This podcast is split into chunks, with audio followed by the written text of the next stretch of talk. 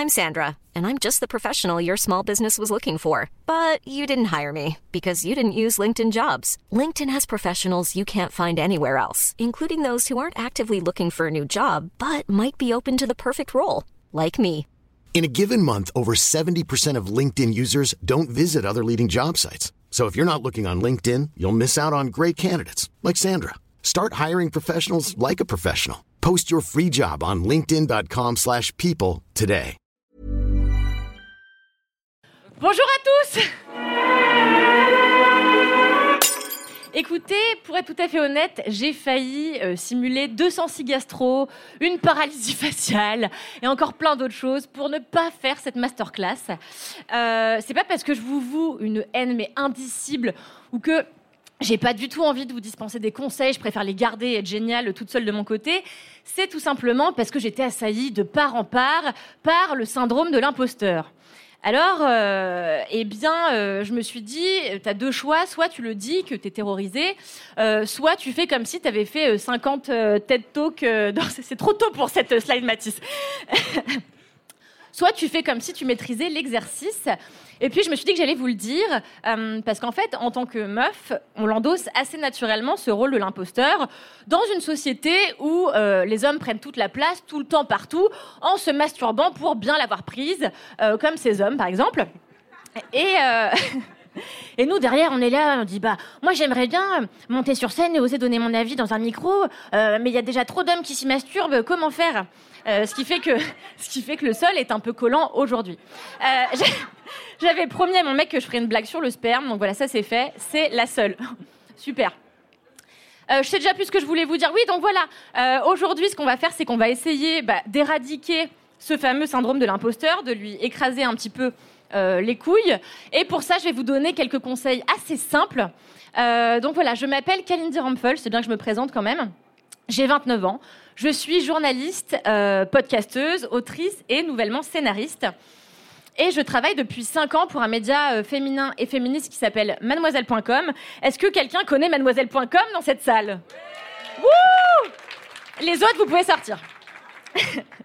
Euh, et donc, en fait, il y a 8 mois, j'ai lancé un podcast qui s'appelle Le seul avis qui compte, euh, où je parle cinéma. Oh, magnifique photo. On dirait que j'ai la jaunisse ou genre une hépatite C. Euh, donc, on a lancé ça il y a huit mois, ça s'appelle Le seul avis qui compte. Je parle cinéma, série et un petit peu de télévision. Euh, et euh, qu'est-ce que je voulais vous dire à propos de ça? Bah, Quand même pas mal de choses, c'est pour ça que j'ai été invitée. Euh, et donc oui, ça s'appelle Le seul avis qui compte parce que, eh bien, mon avis est le seul qui compte d'après ma mère et moi-même, c'est déjà pas mal. Et c'est donc en ma qualité de grande gueule de mon état que j'ai été invitée à venir ici vous donner mes petits conseils. Mais avant toute chose, vous aurez remarqué que je ne suis pas seule aujourd'hui, puisque je suis avec Mathis Grosso. Pas tout de suite l'applaudissement. Euh, Mathis Grosso, hop, sa slide est ici. Attendez deux secondes, je sais plus ce que je devais dire sur lui. Hop, hop, hop. Ah oui, voilà. Donc c'est un homme absolument brillant. Un homme absolument brillant en lequel j'ai quasi toute confiance. Alors pas à 100% parce qu'il se lave pas assez les cheveux euh, pour ça, mais euh, mais déjà euh, à 75% à peu près. Et alors Matisse, contrairement à ce qu'indique son physique, n'est pas un soldat russe euh, que j'ai réduit en esclavage, mais simplement, euh, eh bien, un homme de Normandie. Je sais que la confusion, je sais que la confusion peut être rapide. Donc j'ai préféré dissiper tout malentendu. Voilà la Normandie. C'est de là que vient ce bon Matisse. Matisse est là pour plusieurs choses aujourd'hui. Déjà, il va faire défiler les slides. Je le fais pas moi-même parce que je sais rien faire sur un ordinateur. Je comprends pas comment j'ai pu survivre 8 ans euh, sur le web. Et euh, parce que j'avais la flemme. Et quiconque me connaît sait que euh, je vis au-dessus de mes moyens. Ça veut dire que je paye des gens pour faire des choses que j'aurais très bien pu faire moi-même. Et donc, c'est Mathis qui va vous passer ces slides, mais pas seulement. Il va aussi, parce que j'ai pas envie qu'on s'ennuie à se dire quand est-ce qu'on rigole, quand est-ce qu'on est gêné, tout ça. Mathis va vous passer des panneaux euh, qui vous indiqueront ce que vous devez faire quand vous devez rire. Il vous montrera le panneau d'Anne Roumanoff. Celui-ci. Quand vous devez applaudir celui d'un homme qui fait le minimum. Hop. Et quand vous devez huer celui, évidemment, d'Éric Zemmour. On espère voir Éric Zemmour. On espère voir Éric Zemmour le moins possible aujourd'hui. Donc, comme je vous le disais, j'ai un podcast euh, qui s'appelle Le seul avis qui compte, euh, donc voici la bande-annonce. Ça, c'est ce que j'ai écrit, mais je crois qu'on peut pas mettre la bande-annonce. Si, waouh, super. Vous trouvez les journalistes cinéma globalement prétentieux et chiants comme la pluie? C'est qu'ils le sont tous. Enfin, sauf moi, bien sûr.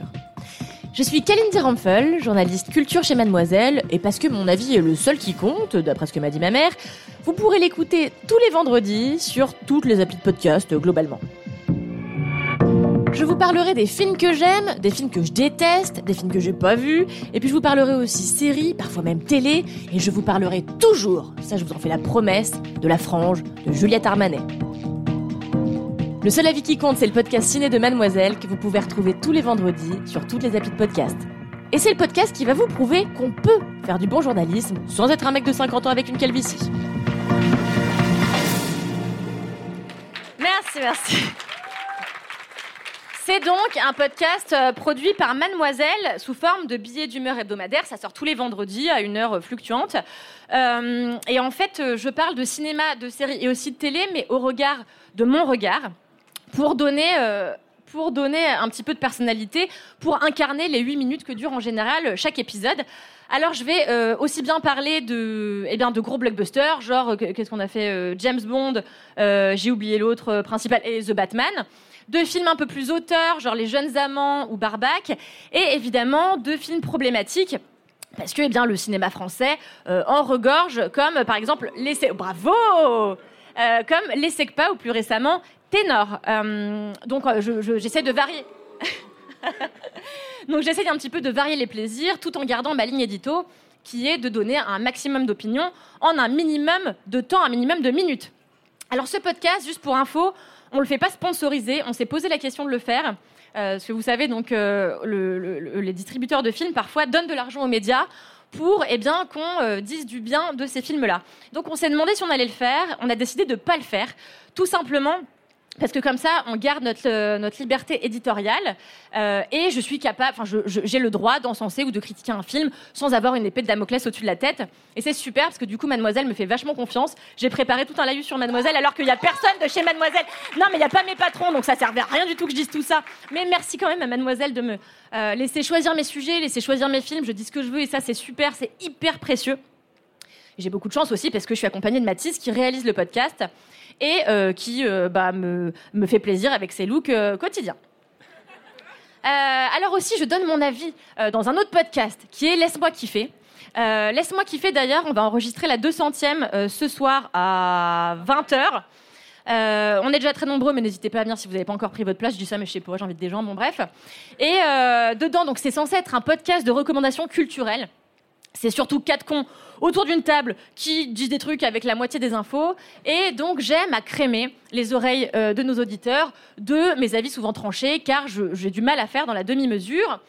Euh, et aussi, Dernier endroit où je donne mon avis, c'est évidemment dans les articles euh, de Mademoiselle. Ce que je fais, c'est que je commence toujours au début d'un article par raconter une petite histoire qui m'est propre, une anecdote, quelque chose que j'ai vécu, pour essayer de, de, aller toucher l'empathie de, de, mon lectorat. Parce que j'ai appris il y a longtemps d'un homme euh, euh, fabuleux qui s'appelle Fabrice Florent que c'est par l'intime, je pensais qu'il serait là, c'est pour ça aussi. c'est par l'intime qu'on raconte l'universel. Alors c'est pas de Fabrice Florent, mais Fabrice Florent le dit souvent. c'est par l'intime qu'on raconte l'universel. Donc c'est pour ça que je commence toujours par donner un petit peu mon point de vue, mon opinion, etc. Euh, et, je pense que c'est aussi le meilleur moyen d'embarquer les gens dans nos histoires. Et moi, raconter des histoires, c'est ce que j'ai envie de faire de ma vie, que ce soit par écrit, à l'oral, dans des films, pourquoi pas rêver un petit peu, etc. Euh, qu'est-ce que je voulais vous raconter d'autre à ce sujet? Euh, Ça, je vous l'ai dit, ça aussi. Ah oui, mais c'est peut-être aussi parce que raconter des histoires, c'est ce que vous voulez faire, vous, si vous êtes là. Peut-être que vous vous dites, j'ai envie de faire un petit podcast avec mes petites mains, euh, je veux raconter des histoires, donc, eh bien, bienvenue. Je vais donc aujourd'hui essayer de vous donner des conseils, euh, des conseils assez simples, vous allez voir, mais qui sont utiles un petit peu tout le temps et en toutes circonstances. Euh, c'est des leviers assez importants. On va voir comment, eh bien, le plus important, c'est de mettre des barrières mentales entre les attentes qu'ont les gens de vous et ce que vous désirez faire intrinsèquement. Euh, comment euh, aussi euh, ne pas écouter les haters et donner votre avis en toutes circonstances sans pour autant devenir un gros troll d'Internet. alors oui, c'est ça que je voulais vous dire aussi. Petite précision.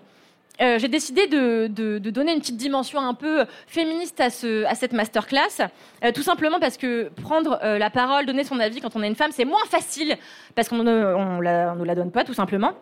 Et en fait, c'est un peu ironique, parce qu'il y a cinq ans, quand je suis arrivée chez Mademoiselle, je ne savais pas vraiment que j'étais féministe.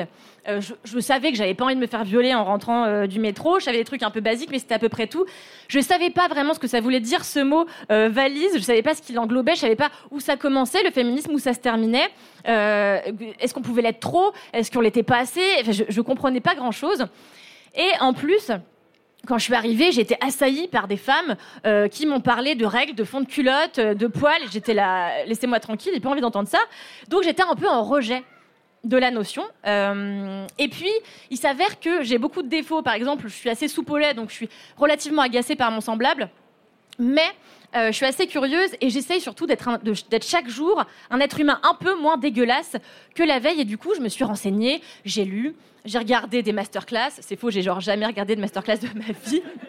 Mais j'ai lu, j'ai écouté mes collègues, j'ai essayé d'apprendre des choses. Et en fait, il s'est passé un truc assez incroyable, c'est que j'ai pris la fameuse euh, pilule rouge dans Matrix. J'ai pris la pilule qui m'a fait voir la vérité. Et en fait, euh, quand on commence à regarder le monde différemment, on peut plus revenir en arrière. There is no going back, comme dirait euh, Katy Perry. Je vais boire un peu d'eau. Donc voilà, tout ça pour vous dire qu'il va y avoir une petite coloration à cette masterclass. C'est pas grave, les hommes, vous pouvez rester. Et comme j'aime démontrer par l'exemple, je vais un peu vous parler de moi et de, euh, c'est pour ça que j'ai été invitée, et de comment, euh, eh bien, euh, mon environnement social, scolaire et, et c'est tout, m'avait m'avait prédestinée à être une meuf un peu mal dans ma peau et surtout une meuf pudique et très discrète. donc et donc oui, surtout ce que je voulais vous dire, c'est que euh, donc il y a cet environnement-là, mais qu'après, après, c'est que à force d'un travail personnel intense sur lequel je suis encore en train de, plancher, que j'ai réussi à euh, oser donner mon avis bah, ici par exemple et à en faire mon métier. Alors pour vous expliquer un petit peu, je suis fille unique, je suis née d'un père mauricien, mais de c'est trop tôt. Je suis née d'un père, d'un père mauricien d'origine indienne, du nord, du, nord de l'Inde, donc du Rajasthan, et d'une mère française d'origine roumaine et algérienne. Et en fait, j'ai grandi dans une petite ville du 92 qui s'appelle Levallois-Perret. Et on est assez célèbre pour euh, notre mère, et eh bien qui a une petite phobie administrative, euh, que celui euh, qui a réussi à payer ses impôts du premier coup lui jette la première pierre. Et Et donc j'ai grandi à Levallois en étant une enfant, euh, enfin ce qu'on pourrait qualifier d'énorme vicose de l'existence. J'étais très timide, j'étais très moustachue, et je dis pas ça pour que vous me disiez non, t'étais trop mignonne, j'étais genre vraiment hyper moustachue. Et j'avais genre des cheveux qui poussaient partout, et on m'appelait Pompidou, donc c'était pas un départ hyper simple. Et dans mon école, euh, on était genre 5 à pas être blanc.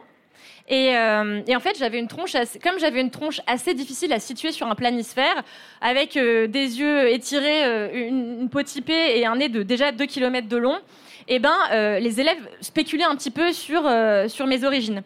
C'est comme ça que un petit garçon qu'on appellera Steven, d'abord pour préserver son anonymat, ensuite pour rendre hommage au pire des années 90, et eh ben Steven m'a appelé la chinoise pendant trois ans. Et moi j'étais un peu perplexe parce que j'étais là. Alors, je comprends pas parce que déjà, je suis pas chinoise. Ensuite, j'ai pas l'impression que ce soit une insulte, alors qu'il m'avait dit que, m'avait dit ça comme si c'était censé me blesser. Donc, euh, euh, petite précision, Steven est aujourd'hui CRS, comme quoi là. Comme quoi la roue tourne à tourner et qu'il y a des signes quand même. Euh, la roue tourne à et il y a des signes quand même dans la vie qui, qui montrent un peu qui va être un gros con. Donc j'ai été trop. Merci Louise. Donc j'étais troublée parce que à l'école, en fait, on plaquait plein de, enfin, des, origines et donc des histoires sur moi qui, qui correspondaient pas avec ce qu'on me racontait à la maison. Donc j'étais paumée, je savais pas genre du tout qui j'étais. Je sais pas s'il y a des gens qui savent qui ils sont quand ils ont 6 ans, mais moi j'étais genre vraiment pas du tout, je savais pas et je me regardais un peu comme si j'étais à l'extérieur de moi et je me disais qui est cet enfant euh, taiseuse, un peu malaisante, etc. Et donc euh, à la maison c'était très différent, mais j'avais aussi un souci qui est que j'ai été élevée par un père assez misogyne la faute à une éducation qu'il a reçue chez lui hyper patriarcale, et la faute à un système mauricien euh, euh, où les femmes ont assez peu voix au chapitre. Donc, euh, quand, euh, moi je, enfin, pour mon, qu'est-ce que je voulais dire? Ah oui, c'est ça.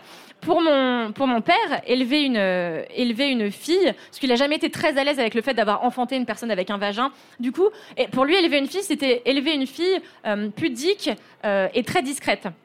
Sauf que moi, quand je rentrais de l'école, où bah, j'avais galéré à me faire des amis, où c'était pas facile pour moi et où euh, bah, voilà, j'avais globalement du mal à m'intégrer, à la maison, je parlais, je parlais, je palabrais à fond, à fond, euh, pour lâcher tout ce que j'avais pas pu dire euh, à l'école.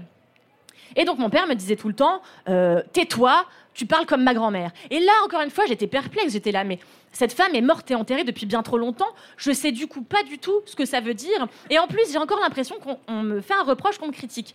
Donc à l'école, je suis critiquée pour mon physique, et à la maison, je suis critiquée pour le le simple fait d'avoir une voix. Et, euh, et en fait, je savais déjà à ce moment-là que c'était pas parce que j'étais une enfant, enfin ça jouait quand même, mais c'est surtout parce que j'étais une fille.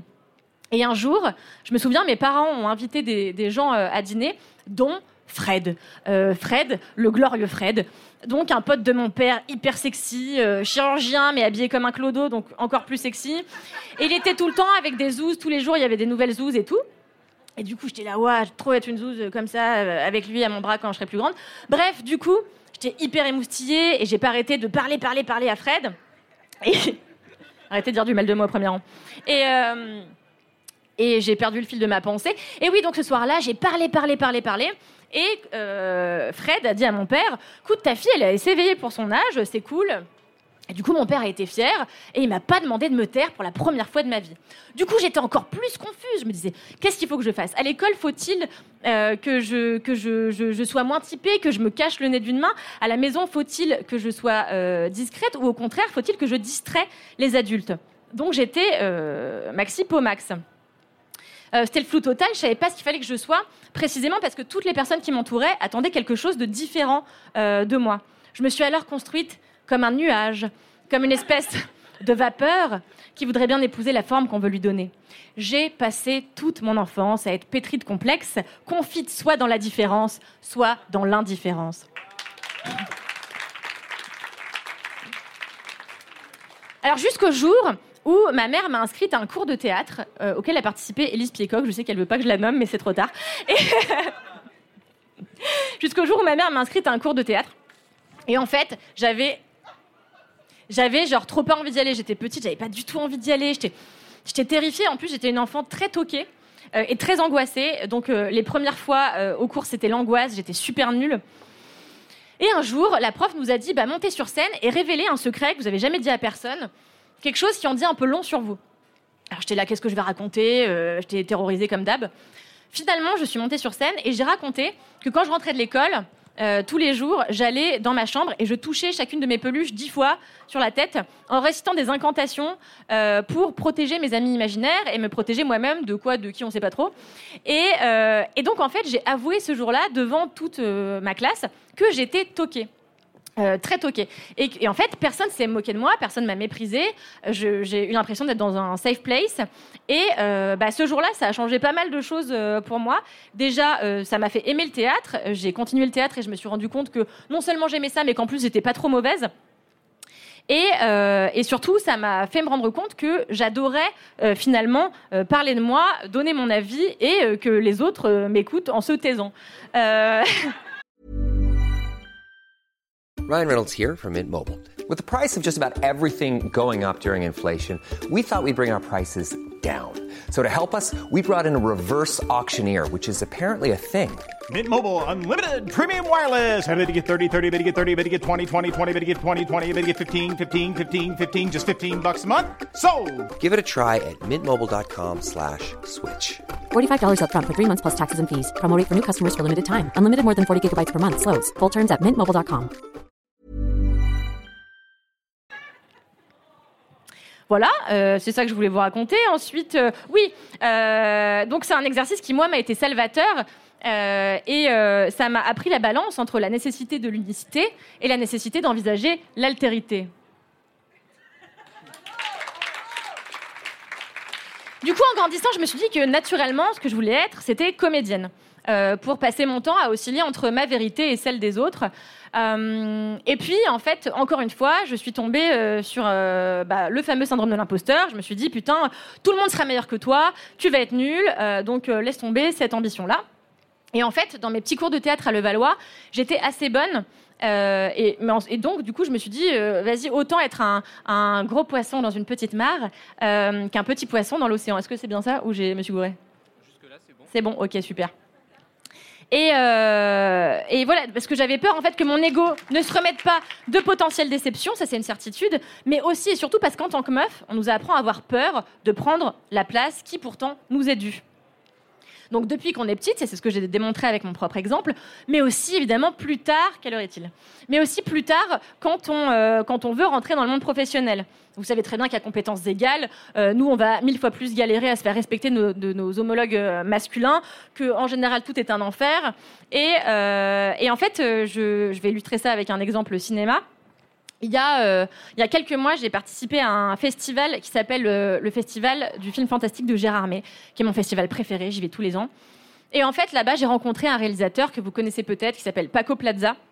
Et euh, alors, c'est une blague de Mathis. hein. Donc pas Stéphane Plaza, mais Paco Plaza. Paco Plaza, que vous connaissez peut-être pour avoir réalisé deux des trois volets de REC. Et en fait, j'ai fait une interview fleuve de 45 minutes avec lui, c'était édifiant. Et en fait, il m'a dit que euh, il y a quelques années, il s'était marié à euh, une, réalisatrice, actrice et aujourd'hui productrice de films espagnols et, euh, et une figure de proue euh, du féminisme en Espagne surtout. Et en fait, il lui a produit son premier film. Et il m'a raconté, quand on a demandé de l'argent pour faire ce film, tout le monde ne s'est adressé qu'à moi. Et quand on a été invité sur les plateaux de télé, les gens ne posaient des questions qu'à moi. Je leur disais, mais bon sang, posez-lui des questions à elle, c'est elle la réalisatrice. Moi, je ne faisais que produire, mais c'était son film à elle, sa voix à elle. Certaines personnes lui ont même dit, avez-vous écrit le scénario vous-même? Quel mépris. Waouh, ça se voit que j'ai fait du théâtre. On a, on a beaucoup parlé de ça avec Laetitia, parce que moi, quand j'ai commencé ce métier, personne ne- n'a jamais remis en doute le fait que je sois capable de réaliser un film. Et pourtant, j'étais jeune, je n'avais que 27 ans. Bref, tout le temps, elle a été soumise à une examination terrible. Les gens ne lui faisaient pas confiance, simplement parce qu'elle est une femme. Et personnellement, je veux tout faire pour que ça change. D'ailleurs, aujourd'hui, je ne produis plus que des femmes. Donc, être une femme, c'est voir en permanence nos compétences questionnées. C'est voir en, per- en permanence euh, nos, nos opinions être questionnées. Excuse-moi, euh, je te coupe la parole, mais je suis pas du tout d'accord avec ce que tu viens de dire. Euh, ton opinion, en fait, elle est un- un peu Merci limitée. Mathis. Euh, c'est pourquoi euh, prendre, de la place, donner son opinion quand, on est une, quand on est une femme, que ce soit dans la sphère privée ou dans l'espace public, euh, c'est un geste que personnellement je considère comme déjà militant.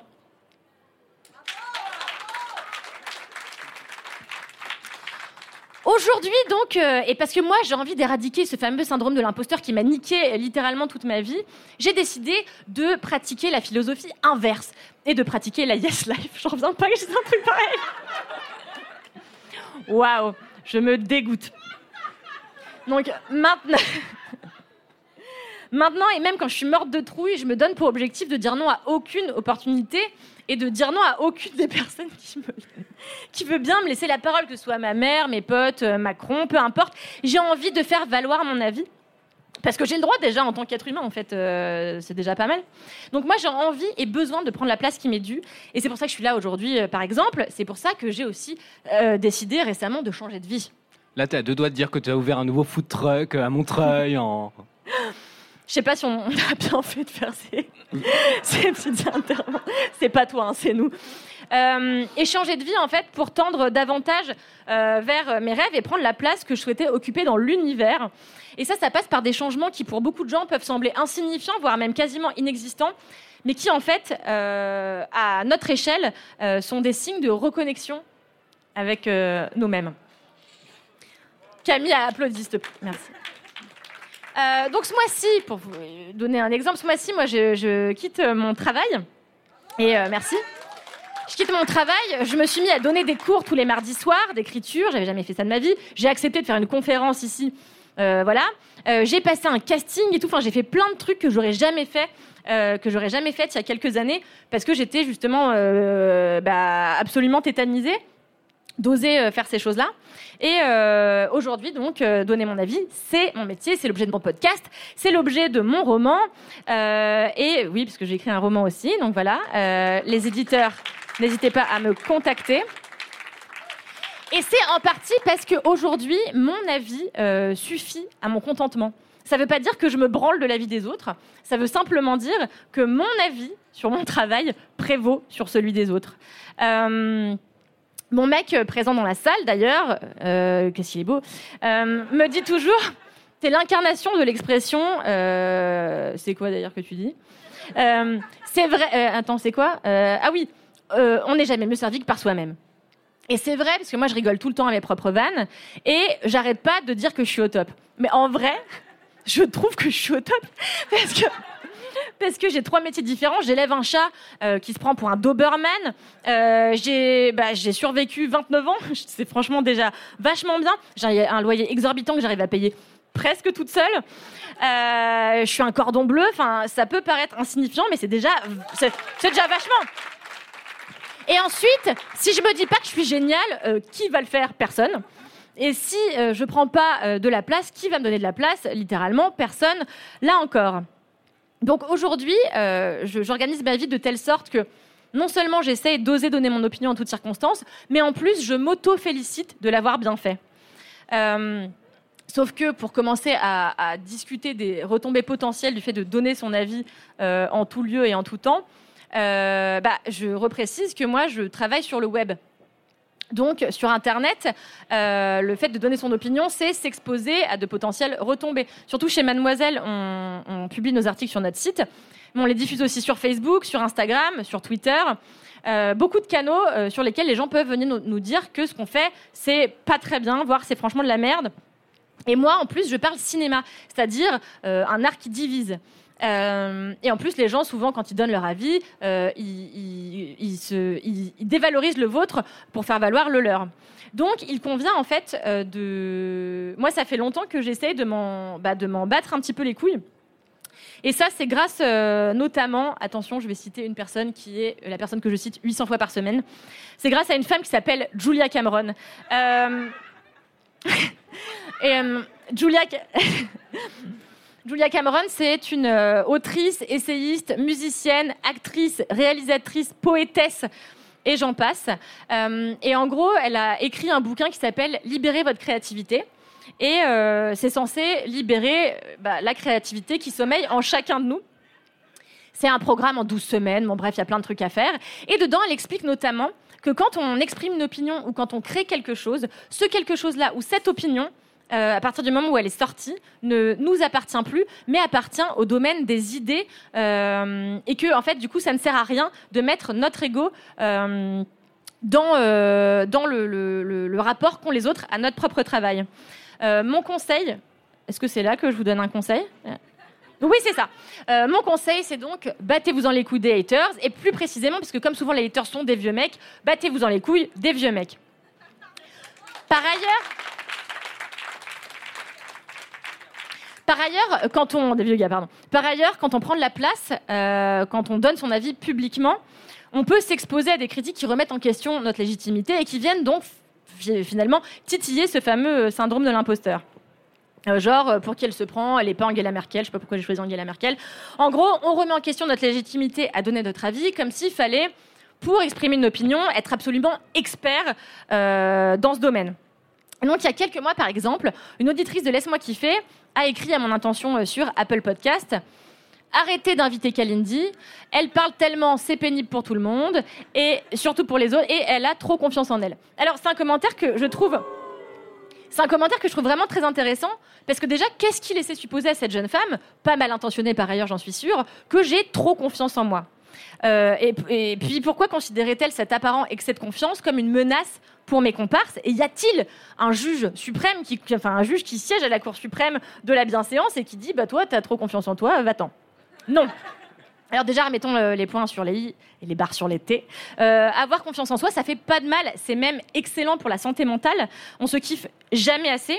Et surtout, euh, avec le peu d'armes dont on dispose quand on est une meuf, pour faire entendre sa voix, avoir confiance en soi, ou en tout cas prétendre qu'on a confiance euh, en soi, eh ben, c'est un pas en avant vers le fait de prendre la place qui nous est due. Alors, malheureusement, je ne peux pas vous apprendre à avoir confiance en vous en 30 minutes, déjà parce que je galère moi-même à convoquer tout ce que j'ai toujours lu, vu ou entendu pour avoir l'énergie suffisante et me dire que ce que je suis me suffit. Euh, mais aussi parce que c'est un travail résolument intime. Euh, qui nécessite, pourquoi pas, je sais pas, de la thérapie, euh, libérer votre créativité ou ce que vous voulez, quoi. et puis, qu'est-ce que je voulais Oui, les trolls. Merci, Baptiste. Oui, donc les trolls, ou simplement vos détracteurs, euh, sont donc, après le syndrome de l'imposteur, le, premier, euh, le premier obstacle que vous allez rencontrer quand vous allez essayer d'oser euh, donner votre opinion dans un podcast, par exemple. mais comme je vous l'ai dit, il convient de ne pas placer votre ego dans ce que vous produisez. les gens, lorsqu'ils s'attaquent à ce que vous produisez, ne s'attaquent pas à vous directement, mais à votre travail. Il faut quand même faire le distinguo pour pas devenir dingo. Waouh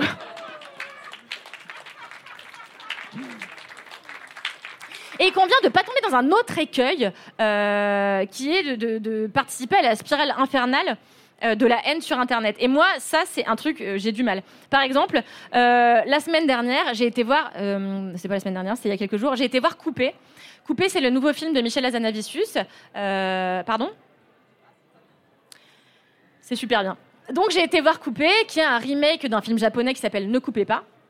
Et moi, j'ai adoré le film. J'ai trouvé super smart, super drôle. Euh, tout le monde joue bien, à part la fille euh, d'Azanavicius. Et, euh, et en vrai, donc j'ai adoré.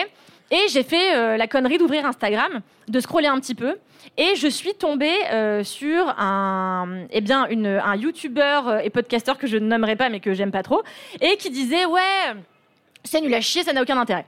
Et donc, je lui ai répondu, je vais pas vous dire exactement ce que j'ai répondu, mais en gros, arrête de te prendre pour Dieu, quoi. Et euh, aïe aïe aïe, c'était pas très malin euh, de faire ça. Euh, j'étais pas hyper. J'étais pas hyper fière de moi parce qu'en vrai, ce gars, il avait rien fait de plus que. Ouais, pas bien, Candy. Mais en vrai, ce gars, il avait fait ce que moi je fais tout le temps dans mon podcast, c'est-à-dire me servir de mon libre arbitre pour juger d'une œuvre d'après mes appréciations personnelles. Et en fait, il convient aussi de se dire que si vous donnez votre avis, eh bien, les autres ont le droit de faire de même. Ça semble naturel, mais pour moi, c'est encore une épreuve. Euh, donc résultat, moi je me suis auto-foutu la honte euh, et j'ai perdu une énergie mais considérable avec cette haine que j'aurais pu injecter évidemment dans quelque chose de positif. Ah. Euh, donc tout le monde a le droit de donner son avis, a le droit de donner son opinion, sauf évidemment si c'est raciste, misogyne, homophobe, etc. Je rappelle euh, que le racisme, l'homophobie, etc. ne sont pas des opinions. Hein. bravo mais des délits punis par la loi. Alors pas assez punis peut-être, mais normalement oui. Et ici, on a envie d'être des gens bien et de pas finir comme Steven, c'est-à-dire CRS. Donc, donner son avis et prendre la place qui nous est due dans la société, ça doit être une ligne euh, directive, un acte militant ou simplement une chose qu'on doit, euh, comme une caresse, se prodiguer à nous-mêmes. Mais ça doit jamais être au détriment des autres. Euh, le mieux pour créer avec l'esprit léger c'est encore de profiter de l'intelligence collective euh, et puis euh, de demander conseil, de ne pas avoir honte, etc. alors j'ai envie de citer euh, une, essayiste américaine, elle est aussi, elle est aussi autrice, c'est une grande penseuse américaine que je, suis depuis 17 ans maintenant, qui s'appelle Meredith Grey. et qui a un jour dit dans Grey's Anatomy Soyons extraordinaires ensemble plutôt qu'ordinaires séparément. Applaudissements pour Meredith Grey. Donc pour résumer, Pour résumer, il faut vous rappeler chaque jour que Dieu fait que personne ne vous fera de place gratos. Euh, surtout pas si vous êtes une femme, surtout pas si vous êtes une femme racisée, surtout pas si vous êtes une jeune femme racisée. Euh, c'est donc à vous de conquérir l'espace en donnant votre opinion, en osant créer, en fabriquant vous-même. Euh, et pour ça, il s'agit de gagner confiance en soi via le canal que vous préférez, etc., etc. On a tout vu ensemble. je crois qu'on manque un peu de temps. Donc, bref, ces conseils sont très simples, utilisables en toutes circonstances. Euh, j'ai envie, enfin, pour finir euh, cette euh, conférence, de faire une petite mise en situation. J'adore le théâtre immersif, ce qui est vraiment très faux. Et, j'ai envie de choisir au hasard une personne qui va monter sur scène, me donner son avis sur cette masterclass. ah non, c'est moi qui choisis, désolé. Ah, désolé. je vais choisir cette jeune femme au premier rang. Mademoiselle, est-ce que vous voulez monter sur scène? Bah montez quand même, le thème c'est osé.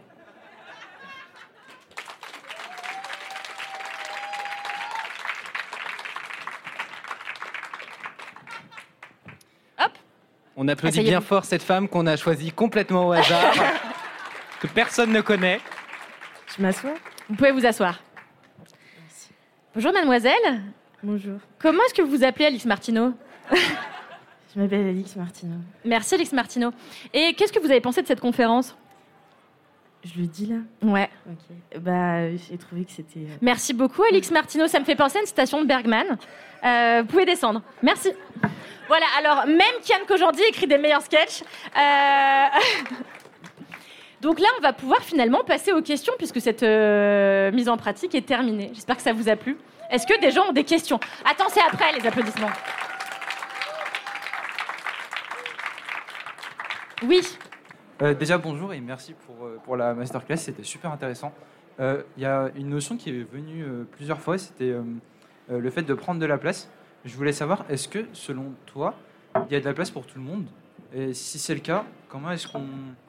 Enfin, comment est-ce que ça fonctionne quand tout le monde prend la place? Waouh, je m'attendais pas à ça, putain de merde. J'ai pas tout compris. Euh, Est-ce qu'il y a de la place pour tout le monde? Euh, Il est censé y avoir de la place pour tout le monde. La réalité vient frapper à la porte euh, du monde et te dire qu'en fait non.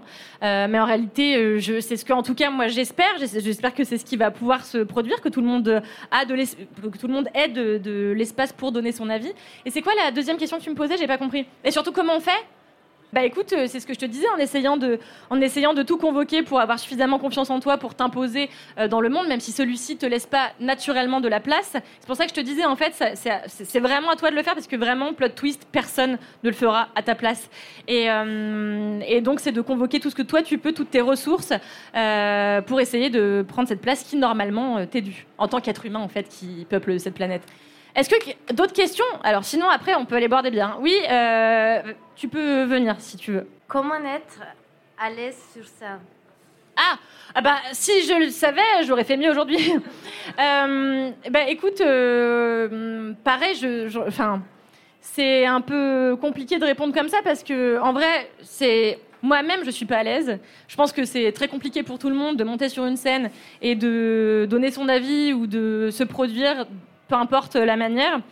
Moi, je pense que vraiment être à l'aise sur scène, ça s'apprend. Ça, s'apprend comme tout. Et, euh, et c'est ce que je disais tout à l'heure. En fait, si t'es pas, enfin, si tu fais partie des gens qui sont euh, timides, hyper introvertis, etc., ça peut qu'être à force de thérapie, etc., que peut-être tu te sentiras mieux, tu oseras monter sur scène, prendre la place qui t'est due. Tu veux m'aider, Mathis, ou pas? Peut-être pas t'écouter au dernier moment, puisqu'il y a littéralement, je sais pas, 10 minutes avant la conférence, euh, tu hurlais, mais Oui, empêchez-moi voilà. de Mais en fait, monter. je pense que c'est ça qui est aller. Il intéressant. faut deux personnes autour qui te rappellent pourquoi tu le fais aussi, quoi. Mais oui, mais je pense que c'est ça qui est intéressant, c'est que je pense que vraiment, enfin, moi je connais personne qui est hyper à l'aise sur scène naturellement, qui prend, qui vient sur scène, qui prend un micro et qui déblatère. J'ai l'impression que c'est un exercice périlleux et difficile un peu pour tout le monde, sauf qu'il y a des gens qui apprennent à le faire. Et c'est un métier en fait euh, aussi, que ce soit conférencier, euh, comédien, stand-upper, etc. Ça s'apprend. Donc euh, voilà. Et Florence, tu avais une question aussi. Est-ce que tu veux venir la poser à ce micro? Bonjour. Oui, bonjour. Ah, la question n'est pas pour toi, même si c'était brillant et vraiment génial, j'ai adoré. Une question pour toutes les filles qui sont ici. Donc, si je reprends et que je condense ton conseil à travers cette conférence, c'est il faut s'en battre les couilles. Mhm. Pardonne-moi mon langage de chartier. Elle s'appelle Florence Chartier. Brillant. Du je suis très curieuse de savoir, parmi les filles ici, désolé les mecs, mais on n'attend pas de réponse de votre part, combien de filles ici sont prêtes à s'en battre les couilles après cette conférence? Super. Vous auriez pu être plus enthousiaste. Écoutez, ah, encore une question, oui, tu peux. C'est pas facile, l'impro, c'est vraiment pas mon fort. Moi j'étais au fond Bonjour. de la salle, euh, pas très loin de Cédric, et donc du coup pour une illustration un peu des propos, j'aimerais que tu nous donnes ton avis sur sa tenue. Bien sûr, Cédric, levez-vous. Alors, Cédric euh, Bégoc euh, qui fait un truc chez Acast, je sais toujours pas quel est son poste. Ah, directeur, voilà. Euh... bah, reste debout parce que je vois pas. Euh, moi, j'ai pas envie de critiquer Cédric parce que j'ai été trop critiquée pour avoir critiqué Cédric. Euh, Et j'ai envie de dire que Cédric est la démonstration parfaite de ce que j'essaie de dire aujourd'hui. Cédric ose tout. Et c'est le principal. Bravo Cédric. Merci beaucoup.